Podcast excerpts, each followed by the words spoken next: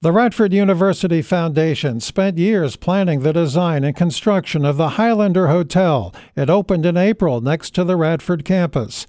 The planners wanted something different from most hotels inside artwork and plenty of it. Spokesperson Tara Tallarico says you will notice as soon as you enter. One of the things about our hotel and really the DNA is local and eclectic. So that's where the art pieces really tie into kind of our DNA. When you walk in the front doors, to the left, you'll see the Picasso. To the right, you'll see the Andy Warhol. And then as you start heading down the hallway towards the elevator, you'll see tons of artwork. Enough so throughout the building that you can pick up a walking tour brochure at the front desk. Also featured paintings of Roanoke native and Radford alumna Dorothy Gillespie, who later received international recognition. Evan Jones, WFIR News.